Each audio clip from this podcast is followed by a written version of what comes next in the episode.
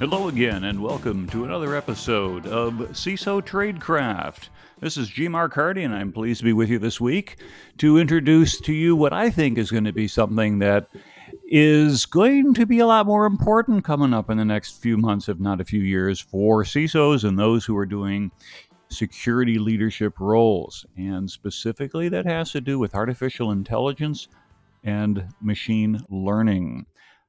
So as always, we're here to help you with your career, to provide you with some resources and some knowledge and hopefully a little bit of wisdom that are going to improve your ability to be successful in your chosen career. Please go ahead and don't forget to follow us if you're on LinkedIn at CISO Tradecraft, or go ahead and make sure that you continue to subscribe to our broadcast so you don't miss any of the good stuff. Okay, so let's take a look at this area. Now, this is fun doing some research because I've heard a lot about artificial intelligence and machine learning and over the years, and there's vendors that promise you stuff, and it sounds pretty good, but do we really know enough to make prudent decisions? Can we sort the wheat from the chaff, if you will? I guess we'd have to do that manually. We couldn't program something to do it, but in a way, that's kind of what we're talking about. Could we take certain tasks, decision-making in some cases, many cases, and automate it, and do it in a way that we get some output that makes sense? Well, we care about this because there are some, and there's soon to be a lot more, either artificial intelligence or machine learning cybersecurity tools available. And therefore, we're going to need a little bit of advice in terms of knowing what to buy. When is it snake oil? When is it real? Can they actually do what they promise? And another thought to consider, the bad guys are reinvesting their profits as well. They're not just going out and buying vodka with it. And soon we may have a battle of AI agents that move so quickly that there's really no time for human intervention on either side. That may be the way we're trending in cybersecurity, not short term, but longer term. And the typical attack scenario that involves either phishing a user and trying to get them to click on a link and open an attachment and download something and then press this, and then the attacker gets in and develops persistence, goes ahead, does lateral movement, does a recon. All of that, what if that could take place automatically? And the attacker really just has to fire and forget these tools.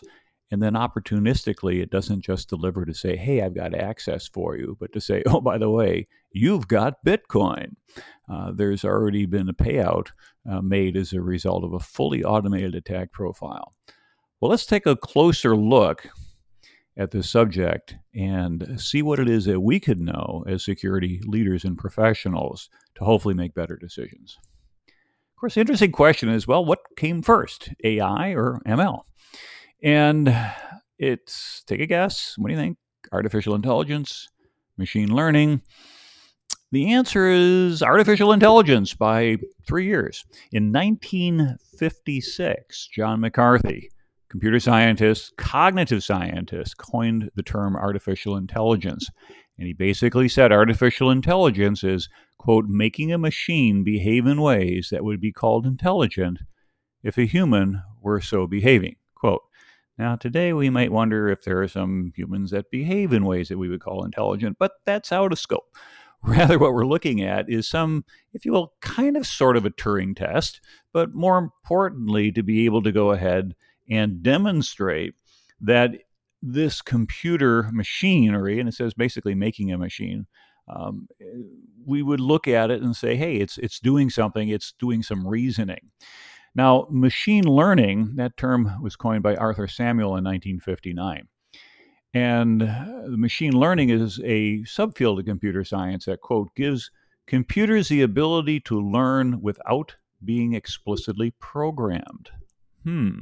Now, if you think about it, all machine learning is artificial intelligence, but not all artificial intelligence is machine learning. Think for a minute. Okay, if you have a chatbot, and a chatbot could be coded with thousands of rules, that's going to be artificial intelligence. We talk to it, we think it's live, we think we can interact, and it's, of course, a huge money and time saver for help desks and things such as that. It's a huge annoyance for many other people when you have to go ahead and navigate, but at least it's not the old IVR of please press 1 if you would like to continue. You know, para español, marque el 2, and on, and all these kind of pre-recorded. Now we have chatbots that say, tell us in a few words what it is you're looking for. And that artificial intelligence tries to go ahead and come up with reasonable answers. But if it's a static set of rules, if it doesn't evolve, if it doesn't adapt, then it's not machine learning. You see, machine learning uses experience to improve performance or to make more accurate predictions. Now, if you compare machine learning to statistical modeling, stuff that we probably did back in math class or somewhere along the line, we develop some static, maybe even chemistry or physics class where we have some idea. We develop a model. It's static. It doesn't change. And then we'll submit data, which we make sure it's clean, that we don't have any garbage in there. And we'll test our hypotheses. And essentially, our goal is that we want to go ahead and develop an algorithm that, based upon providing this input, gives us something useful as an output, and that's a statistical modeling. To a certain extent, we might think of, I don't know, classical weather models as being out there. If the barometer is this and is changing in this direction, if the wind is from that direction, if the temperature has changed and so on, therefore it's going to snow, rain, hurricane, sun, fill in the blank. And to a certain extent, then, that statistical modeling allows us to kind of guess what the weather is going to be like, provide a prediction. Now, machine learning is sort of another way around. Instead of having a static model, the data is going to determine the type of analytic technique that gets used, and then it's used to train the algorithm, which itself is not static. And sounds kind of interesting. How do you make something, how do you make a machine learn? Well, it requires, if you remember Johnny 5, input, lots of input. It requires a huge amount of data sets in which to effectively train. You can't just let it watch you play a game of chess once and say, all right, there, those are the rules, go figure it out. Well, yeah, it's not going to work, but if it goes ahead and sees hundreds of thousands of games or can start to play and then learn, then what happens is that machine learning begins to augment the model and reinforces what works. There's three primary ways to train machine learning. The first one seems easy enough. It's supervised machine learning. We just train on data labeled by a programmer. And then what happens is that, okay, this is a dog, this is a dog, this is a cat, this is a cat, this is a cat, a dog, a dog. And every time the information is provided, that pattern is provided, the computer is given an answer. And as a result, it starts to say, dogs do this, cats do that. This is the letter A, this is the letter B. Straight lines only, angles with horizontal, but probably, okay, that's probably an A. Curves, but on the right side, but not the left side, and concave, perhaps. Okay, that's a B. And after a while, these repeating patterns. Now, of course, you have to have things that look for it. If you haven't told it to look for straight lines or look for curves, it's not going to say, hey, I wonder if curves are a good thing to look for.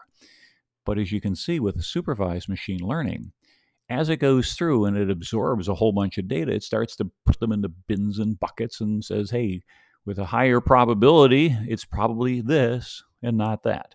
And that's kind of straightforward, and I can get my head around that one. Now, unsupervised machine learning gets to train itself on unlabeled data. And from that, it has to identify patterns and create some statistical parameters to predict. And it's a little bit harder, as you can imagine, to go ahead and create this code. It's got to kind of figure out as it goes along. And sometimes it gets it right, sometimes it doesn't get it right. And if you aren't able to provide some sort of a feedback, it can come up with some wrong perceptions and things such as that, which suggests perhaps then the third way, the concept of reinforcement machine learning. Here, our systems are going to train on unlabeled data, but then you get feedback. That's a cat. No, it's a dog. Okay, fine. That's a dog, right, cat, right, dog. No, that's a cat. Okay, fine, I see. And then what happens then is sort of like trial and error. Google built their DeepMind. Well, actually, they bought DeepMind, but that's how they built it that way, that eventually was able to go ahead and beat world-class Go programmers, essentially providing feedback. So over time, the unsupervised machine learning, if you will, gets a little bit of reinforcement. It's faster to go ahead and figure out what works and what doesn't work, and eventually can provide some optimization. There's a link out there to a YouTube video showing how the particular DeepMind product was trained to use the old kind of game of Pong. And at first, after a few minutes, it just kind of sat there and it tried to move the thing back and forth, and it didn't do too well. And then after about 10 minutes, it's still kind of floundering. 20 or 30 minutes, now it's figuring out kind of how to play the game because the feedback loop saying, observe the score, observe your actions, observe what happens. The correlation of the quote-unquote reward, that is to say, this is what you're looking for, a higher score, seemed to correlate with certain actions. And that's great. Therefore, let's do more of those actions, which mean matching up that paddle to the location of the ball or the little pixel, I guess, when it gets down to that bottom row. But then over time, which I thought was interesting in the video, as it kept playing and playing and playing and scoring, that the algorithm was able to determine, for those of us who remember how to play that game, that if you create a little tunnel through all those little bricks up on the top, and then the ball would bing, bing, bing, bing, bing, bing, bing, bing, bing, bounce around up at the top, and then it would do all the scoring for you, that was a superior strategy. And therefore, the device, kind of like a human in a way, by looking at these feedbacks, was able to assess that if you could create a brick deleted behind another brick, deleted behind another brick, and you can repeat that however many times, 6, 7, however deep it is, and then aim a ball in there, it's going to do the scoring for you, providing, if you will, a huge dopamine reward for the computer. Well, obviously not really, but in terms of the feedback, that's going to be maximizing. Whoa, score, look at the score going up. I don't have to do anything. The score goes up. And as we start to see, when we do these things like a machine learning, to a certain extent, they're a bit like a human when we're programming it, in that it's providing some sort of a feedback. And when you get negative feedback, you say, well, let's do less of that. And when you get positive feedback, hey, let's do a little bit more of that. Now, okay, fine, that's great. But why would we want to use artificial intelligence or machine learning? I mean, I can think of a couple ideas, but there's some general categorizations that have been assigned. One of them is automating mundane tasks. Well, let's face it, humans don't want to go ahead and do the same thing over and over and over again. Well, at least I don't find a whole lot of job satisfaction in it. And as a result, if I could automate something, remember, I'm not talking about necessarily machine learning. The artificial intelligence is to be able to provide input, go ahead and calculate some quote-unquote decision which generates some sort of an output. Think about a robot on a manufacturing line that has an optical scanner and an arm and a sensor that says, when you see a part show up at the end of this conveyor belt, move your arm over there, pick it up, move the arm over there, place it on the other location, release it, and then go back and wait. And now it's waiting for a certain input, and then it's doing it. One, it's not just a repeating cycle because there is going to be a part there every single time at the exact 3.00 second interval, so that could just be replaced with a gear. But rather, it may arrive at irregular times, and you want it to be able to figure stuff out. So automating mundane tasks are a really good way to do that. Now, some people are worried, and kind of the Luddites, if you will. If you remember, it was Edwin Ludd back in around 1810, 1811, therefore, kind of led an anti-industrial revolution movement. And Luddites, as they were called, were the people who resisted these machines, this automation, because it's going to destroy humanity and take us over. Well, I don't know about you, but 200 years later, I think my life is a little bit better than it might have been back in the 1811 time frame when we didn't have electricity or automobiles or indoor plumbing or the internet, things like that, and podcasts. Therefore, sometimes these Luddites or Luddites, as I like to call them in the modern world, may be resisting things more for emotional reasons or fear. Well, I don't think that these types of applications of AI are going to displace a lot of workers. It's not going to cause a factory to say, hey, you know what? We don't need any people anymore. Everybody go home. Now, you still need people, but you need different skill sets. And maybe to repair that machine if it goes down, program the machine going at the beginning.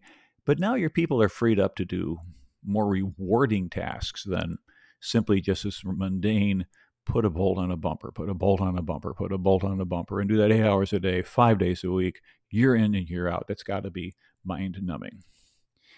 All right, what else could we do with artificial intelligence? We could do some predictive capabilities. We could try to figure out some outcome, and therefore what it's going to do is perform a task where we think that the solution is going to be correct. Now, it could be like expense management. If I have a software tool, and I'm trying to think of the name of it, I've got it, and I use it, Expensify, where I can go ahead and scan a receipt, and I can do translation of image to text. That's pretty easy, and it says, this looks like a restaurant. I guess this is going to be coded as a meals and entertainment for 2021, by the way. Meals and entertainment expenses are at 100% deduction, not 50% deduction, as a way to stimulate the restaurant business after the pandemic. Hope you knew that. If not, now you know that you can go out and quote unquote write off the entire expense that you have for business lunches instead of only half of it. But being able to say, that goes to this particular function as compared to, this says United Airlines, or this says Avis, or this is Hilton, or something like that. And now what happens is it can predictively figure out, if you will, what category it goes to. Now, most of the time, it's going to get it right. But if you had something like the Avis Car Rental Cafe, I guess you'd probably get that wrong. And, of course, the idea is you can always throw curveballs at these artificial intelligence systems, these AI systems, and that's not the point. The point is if you get to a 98 or 99% solution, you're probably okay, except when life safety is involved. Remember that Tesla a couple years ago where a flatbed truck with nothing on it made a left turn in front of it, and the Tesla drove right underneath it? Well, of course, the bottom part of the car was going to clear, but where the human beings were, at least from the waist up, didn't do so well. The algorithm never saw it coming. Literally, it never was programmed for that. And so one of the dangers we have with these predictive capabilities is things that, you have to know what you're looking for. And if you have some holes in your knowledge base, it could create some real problems. Not so bad when it comes to expenses, really bad when it comes to things like self-driving automobiles, which kind of brings us up to the next thought of intelligent decision-making. And now what we do is we're trying to take the guesswork out by being able to provide some sort of a proof or analytical proof of what we're doing. And so now if I'm trying to make a decision and I've got an AI engine available to me, I could put in my assumptions and it can come back and say, based upon 8,400 previous instances and 8,200 of them, this is what happened. Okay, well, it's kind of matched my data to a knowledge base data set. It's not learning anything. That is to say, it hasn't looked at it and says, oh, wow, you're different. I think you're special, just like everybody else. And as a result, this intelligent decision-making is more kind of a validation of something you might know rather than coming up with new ideas. Personalization is a big deal. I know that if you look at things such as Netflix recommendations and the like, but I think the organization that really nailed it in terms of figuring out an AI personalization algorithm, you thinking what I'm thinking? TikTok? Yeah. Being able to know, you love like this, you're going to love this. You like this, you're going to love that and love that. And then what happens is based upon having this engine, which at some point I'm pretty sure was machine learning. They had to train it on a whole bunch of data. But then the question is, does that data still keep evolving? And I think it does. I don't have access to their algorithms. And even if I did, I probably couldn't make sense of them because they're probably so hugely complex. But the point is they seem to work, and they seem to work really well. And therefore, machine learning algorithms do great for personalization. And probably one other way to do AI for a business reason is conversational interface. Okay, any of us who have one of those devices around our house that says, hey, Google, or Alexa, do this. And if you got one of those in the background, it probably lit up. And I was trying to be careful of not doing what Randall Monroe said in his cartoon. When you walk into someone's home to see if they have anything listening, it says, hey, Alexa, order 2 tons of creamed corn, confirmed purchase. And I mean, again, I've had someone say, hey, your podcast set off one of my devices. Wasn't there a commercial that came out a while ago that they did that? And for a while, I think it was even an episode of South Park where everybody ended up with the same thing on their shopping list if they happened to have that in the area. Well, this idea of a conversational interface allows some speech recognition that allow users to interact in kind of a unique manner. Some people start assigning personalities to these things. They consider feelings, and it's interesting. There's a book on my bookshelf called A Man Who Lied to His Laptop, and it was recommended to me by Stephen Northcutt. And I think I'm trying to remember, did I read it, or it's on my list of things to be read? But essentially, the premise of the book is that as humans, we assign kind of an anthropomorphication, if I got all the right syllables in there, anthropomorphize our devices. And over time, as we get better and better at these human-like interfaces, that's going to continue to the point where in the world of science fiction, where you start to see companions and bots and things like that that are kind of accepted as kind of near humans, that it's going to be operating on our neural system to say, wait a minute, this thing is responding and it seems to think and care and know, and really just a bunch of lines of code. So we've got potentially 5 reasons here, and automating mundane tasks, predictive capabilities, intelligent decision-making, personalization, and creating conversational interfaces. And again, I'll provide links for where a lot of these things come from so that you can get some more information if you'd like. But let's take a look at what I've grouped into 3 groups of types, if you will, of AI applications. The first one is, if we kind of go for the big stuff, deep learning. Deep thought, right? If we remember that from Hitchhiker's Guide to the Galaxy. But essentially, what deep learning means is we're going to have multiple layers of computing. And the output of one layer goes into the next one, which goes into the next one, and therefore work pretty well for things such as pattern recognition, speech recognition, recognizing images, maybe processing natural language.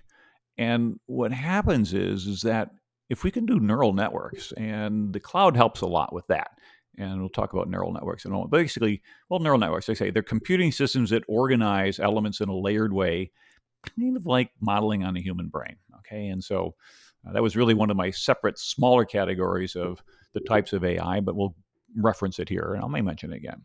But essentially, deep learning seems to be where we're going for. Can we create a sequence of analyses that as one goes to the next, to the next, to the next, it gets a little bit better, a little bit more refined, until finally we get to the point where the output looks really good. Another one is cognitive type of cybersecurity, where we'll train it on historical data. And now in our industry, we could probably use that, make a AI system that's going to look at cyber threat data. And as a result, as certain actions come by, it can either map it to the MITRE ATT&CK framework or try to say, where are we at, what stage are we at in the Lockheed Martin cyber kill chain or any other model that we want to assign to it, and be able to say, hey, wait a minute, this looks like a technique or a tactic that is being used by other bad guys. It may, in fact, have a good use, but I think that this type of cognitive cybersecurity is often used in things such as the automated or near-automated sensors that we're using to be able to provide that early response. There's a lot of data that comes pouring in from our endpoint detection and response sensors. That's got to go to something. And rather than just having it all pour into a giant data lake and allow some poor analyst to go sifting through that, to a large extent, if we program our SIM effectively, we're able to try to go ahead and look for these patterns. And in a way, I'll give you credit. I'll call that some form of AI. Autonomous systems. Again, another deep significant use, as we talked about some of the dangers of autonomous systems going out onto the road, literally, without a fully trained data set. And all of these things are enabled by the if then else, these artificial intelligence. And if it looks like this and it looks like that, it's probably a duck, and therefore, et cetera. What we're finding then is that we are, in my opinion, getting ahead of ourselves. We are, in our zeal to say, wow, look at this thing, we can have self-driving this, self-driving that.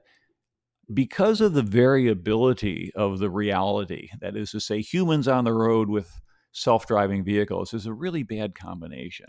If you had only self-driving vehicles, you'd be fine. Think about the shuttles that are at your airport or some potential that you might have for some metropolitan transit systems. Those railed systems are isolated because you don't have users hopping on the rails, driving for a while, doing dumb things and getting back off. Same thing with roads. What do you think? You think in 10 or 20 years, much like we had horses more than a century ago having to yield to automobiles, and then trying to put horses and automobiles on the same street was a bad idea, and therefore they started to get segregated, that maybe we're going to have self-driving vehicle lanes and self-driving areas where you and I as humans are not allowed to operate. I can see that happening in the near future. How about something like a chatbot?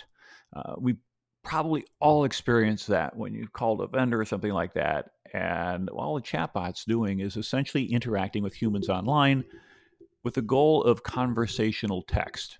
Essentially, it's a form of, well, natural language processing. So let's talk about natural language processing, not to be confused with NLP, neuro-linguistic programming.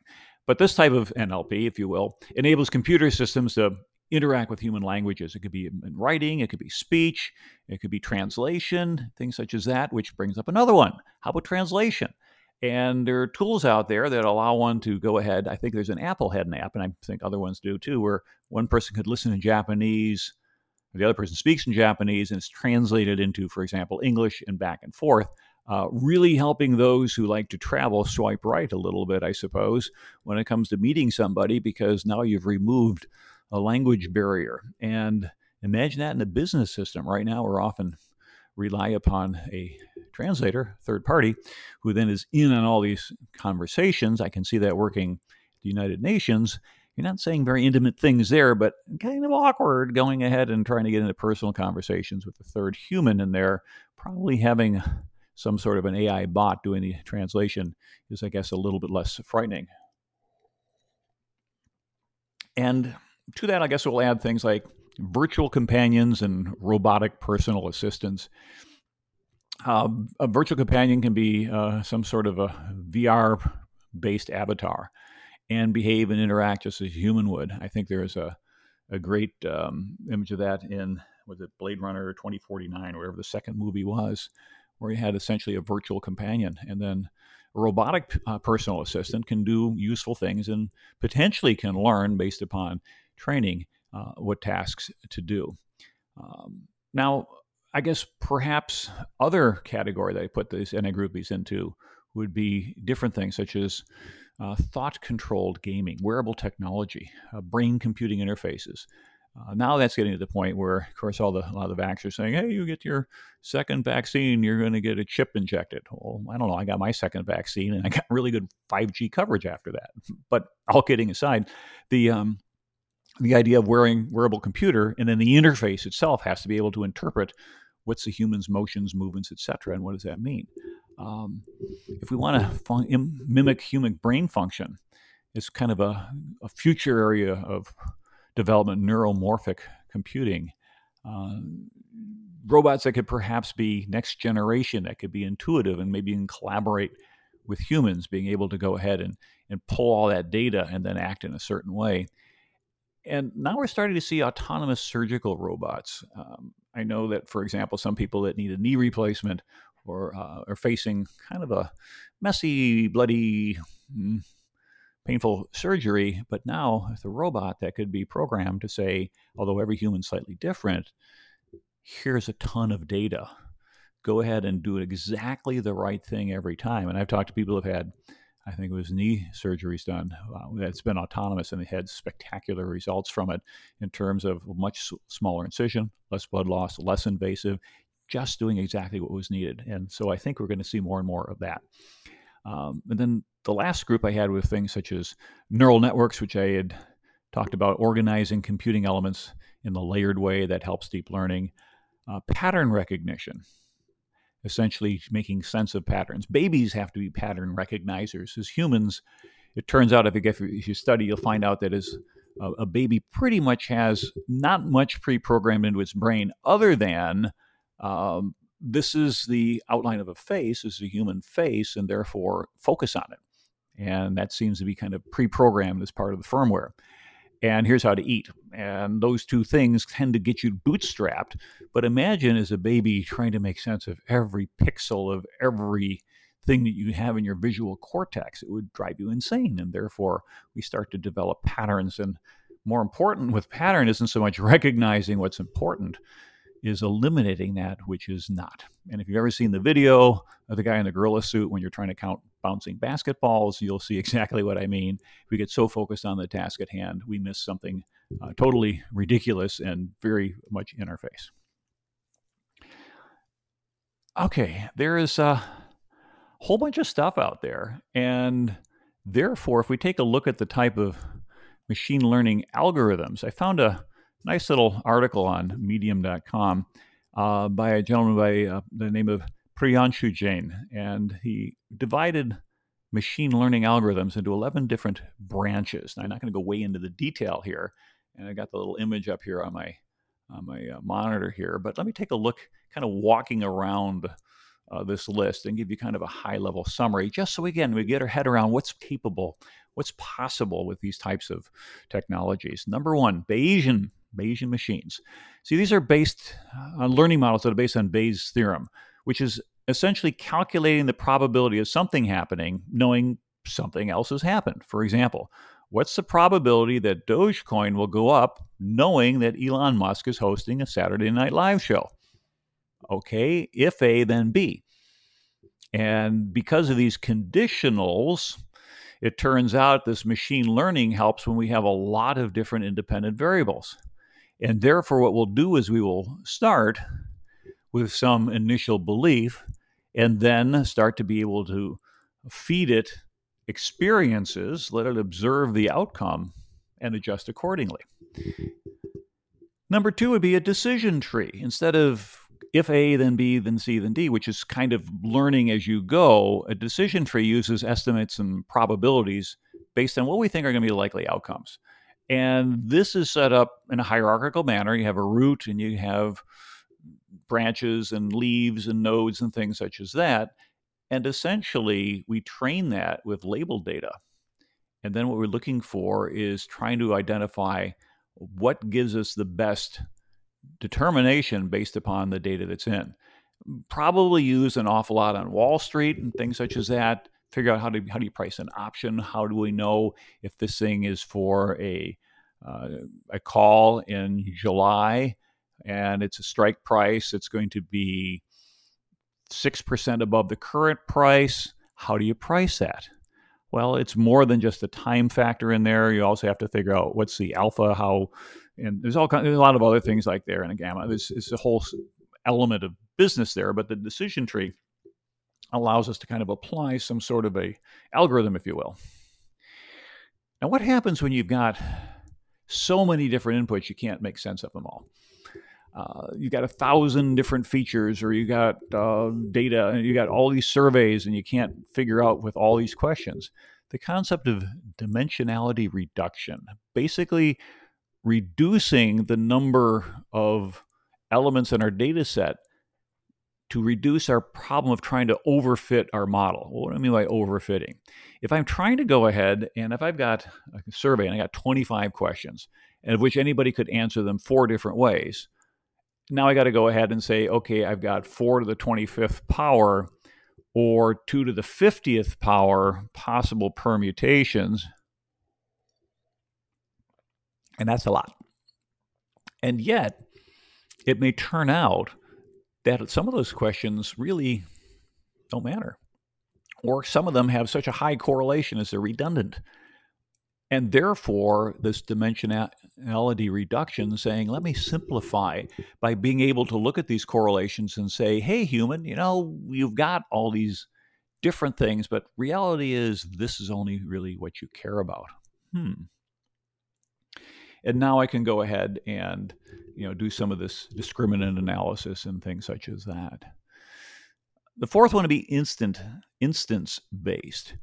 Essentially, after you compare current instances with previously trained instances that are stored in memory, because what happens is the instances creating the training data is going to be able to allow it to go ahead and update what's going on.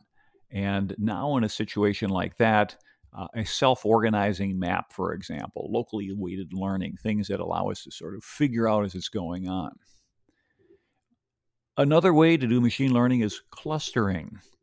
Kind of an unsupervised machine learning algorithm where the algorithm itself is going to try to make sense of whatever junk we throw at it.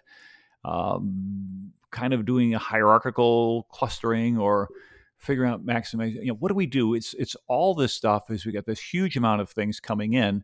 And now what we might be able to do is say, hey, how do I figure out what things fit together? That is to say, if I'm Amazon and I've got all these people buying things, can I eventually figure out, is there any type of behavior that makes sense? If after buying this product, does somebody usually just log out? That is to say, that's their one and done. If so, maybe I want to try to upsell on that. Or do I have something that typically if a lot of people buy A, then they like to buy B, so let me go recommend B. And all this data that's out there, absorb it all in there and look for these unusual patterns. In math, we can do regression, which is basically trying to best fit a line, like a slope to the data, and then we can use that to make predictions. So regression analysis, being able to plot a line, is it along, you know, y equals ax plus b, is it second order, is whatever it happens to be. But again, it's a matter of either doing something like a least squares fit or all the other stuff we might have learned way back when and how to do that.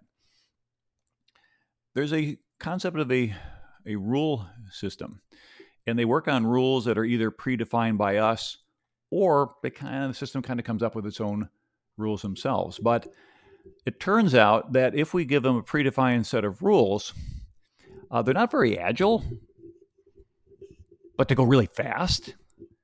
And therefore, they can do pretty well. They can work really well with huge amounts of data, or even if the data is constantly growing, and can be able to do that. But you might take a hit in accuracy, because as is often the case, you get accurate or you can get speed, and they tend to be inversely relations. You know, one goes up, the other goes down, and things such as that.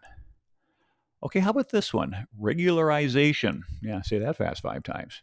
Algorithms that are used in conjunction with regression or classification algorithms to reduce the effect of overfitting in the data, which, as we said before, is there's too many variables in use. And therefore, what we want to be able to do is do things to be able to come up with ways to, I guess some of the techniques, least absolute shrinkage and selection operator, ridge regression. Again, not getting into the details, but just think about ways where the whole idea is I'm looking for the simplest way to explain what's going on. All right, 3 more to go. Ensemble. Here we're going to combine various models to produce one optimal predictive model. Things that I can go ahead, a random forest model or something like that.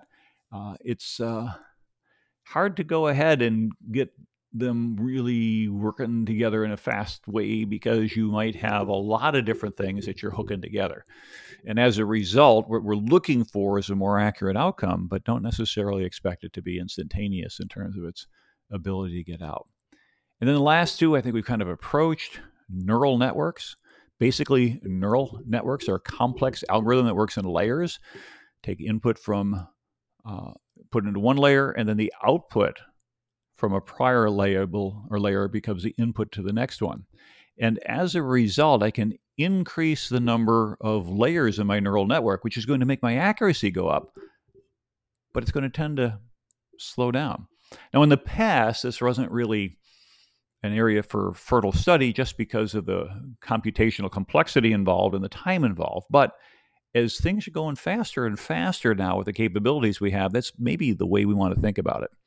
And these can be used for things like financial predictions, detecting anomaly, language processing, and things such as that. And the last one, which I kind of started out with early on, was the idea of deep learning, using these neural networks and constantly involving the model with new data. Kind of like, well, a human being. To a certain extent, self-driving cars should learn. Now, what's interesting is if we think about how all these self-driving vehicles are they all a bunch of individual AI engines that have been spawned at the factory and they're on their own, kind of like we as humans? Or do they talk with each other? Do they communicate with each other, share their insights, share their wisdom? And you get updates, and then you can upload things and gain it. And so that's really what's happening is we're, to a certain extent, crowdsourcing the knowledge and the wisdom of the information and then pushing it back down again to these vehicles to allow them to hopefully become smarter, which takes an entirely different discussion about how do we ensure supply chain integrity with regard to code that operates things such as an autonomous vehicle or self-driving vehicle or anything like that. That's outside the scope of what we want to talk about, but obviously something we think about. And therefore, it creates some interesting opportunities. Google's AlphaGo is another example.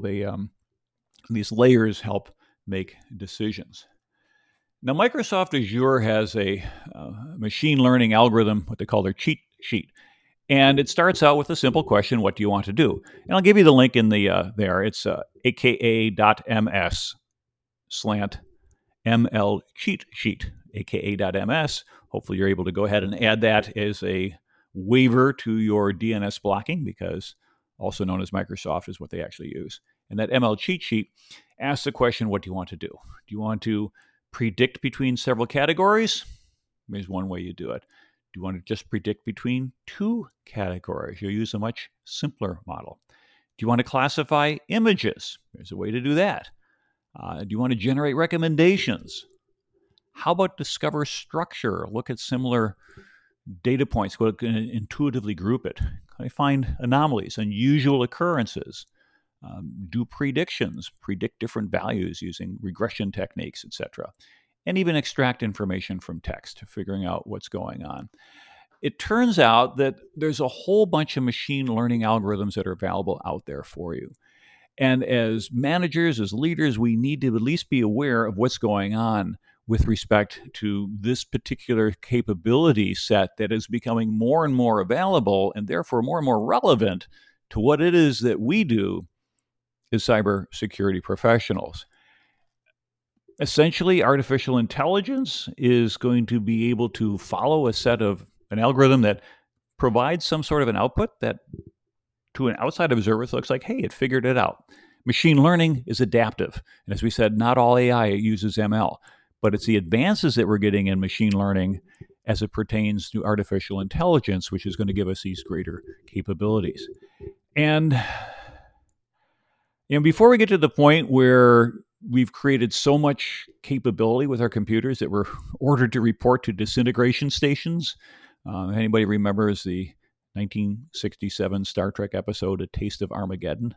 And if not, go look it up. It was a classic. We can better understand how this works and how to make sure it serves us and not the other way around. Well, hopefully you've found this discussion of value and interesting, and if so, let us know. Give us a little bit of feedback and say, hey, thumbs up, or hey, I learned this, or hey, you forgot about that, and we'll continue to go ahead and develop material for you to help you out in your job, in your career, and give you the information you like. So again, CISO Tradecraft is available to you. You can download it. You can listen to it through podcasting, all that you like, and if you're on LinkedIn, send us a connection so we can go ahead and keep you up to date. So as always, wish you the best. This is G. Mark Hardy on behalf of CISO Tradecraft. Take care, and looking forward to talking to you again on another CISO Tradecraft episode.